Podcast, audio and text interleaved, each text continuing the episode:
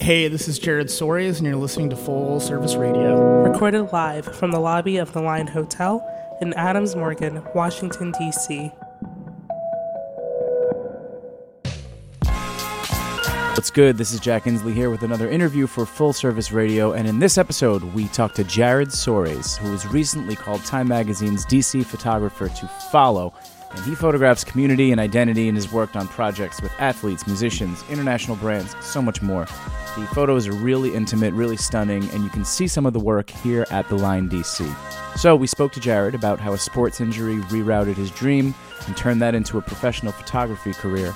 So hope you enjoy his story. Without further ado, here he is in his own words, Jared Soares. My name is Jared Soares. I'm a photographer living and working in Washington, D.C. I'm trying to like photograph DC in a way where it's unexpected and it's a surprise and it's like a counter narrative. I know that a, a lot of DC is photographed through Capitol Hill and the White House. One of my missions and goals is to show that real people live in DC. There are real communities, and there are people that have lived here for you know many generations, and that's the real DC. I was born in Santa Cruz, California, and then grew up in Kansas City, and then basically just started moving east. I took an internship in Roanoke, Virginia, so I lived there for a few years, and then moved to DC in 2012. I wanted to be a pro soccer player, like no question. Like that's what I thought I was going to do. My track that I wanted to get on was I was going to play in college, leave college after 2 years and then play in the MLS, which now like sounds just completely ridiculous, but like you know, as a 12-year-old, like that's you know, it sounded like a very good plan and like a very reasonable plan.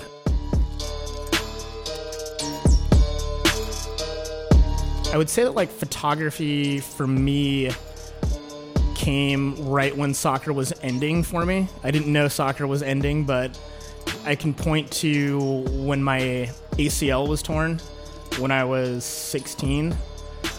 That derailed a lot of like my ambition and like drive to want to do anything with like athletics. And I started to get into other things and it felt like all these like you know amazing things were happening to me. Like I was going through the Olympic development program. I was learning how to drive I was going to school dances and then like yeah at that age you feel like ah, I'm like on top of the world and like I'm starting to get college recruiting letters and I'm just like this is this is amazing and then like one weekend in Emporia, Kansas, everything kind of like stops.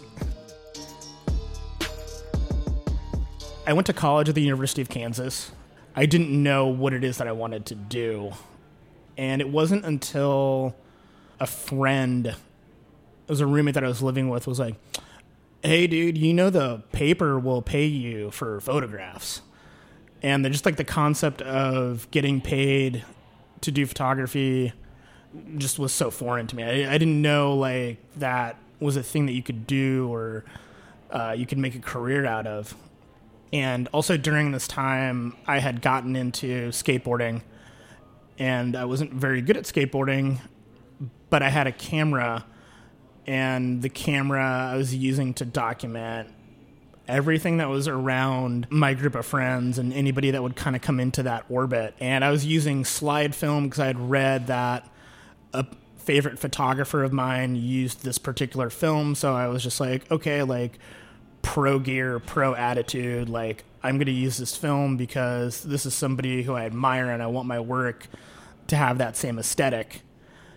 And I took this binder full of slides into the newspaper and you know asked where the photo editor was and I showed them this binder full of slide film and they freaked out and they were just like Oh wow, you know how to like properly expose slide film and it looks like you're using multiple lights. Do you want to photograph an assignment later today? And I accepted that assignment, which was to photograph three sets of triplets. And then after that, I was hooked on like the idea of community journalism. After that, I take uh, an internship in Western Kansas, which is kind of the middle of nowhere. And then from those three months in Western Kansas, I end up getting a newspaper internship in Roanoke, Virginia. I thought I was going to be there for three months. It turned into five years. I got really invested in like the hip hop community, and there were some social issues that I was also photographing as well.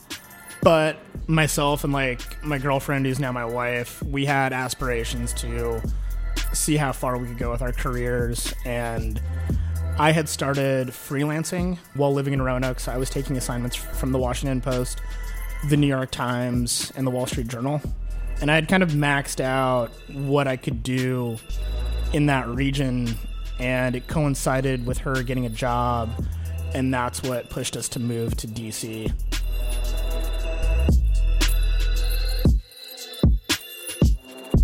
I'd say my first take when we moved here and when we really spent time was that there's so much more to this city than just politics and what's seen uh, in media and in movies. Like there is like a very healthy art scene. There's a tight knit photography community. There are all these things that like you know you may have to dig a little bit more but they're there, they exist, and once you find out about it, it's, it's a great thing to be a part of.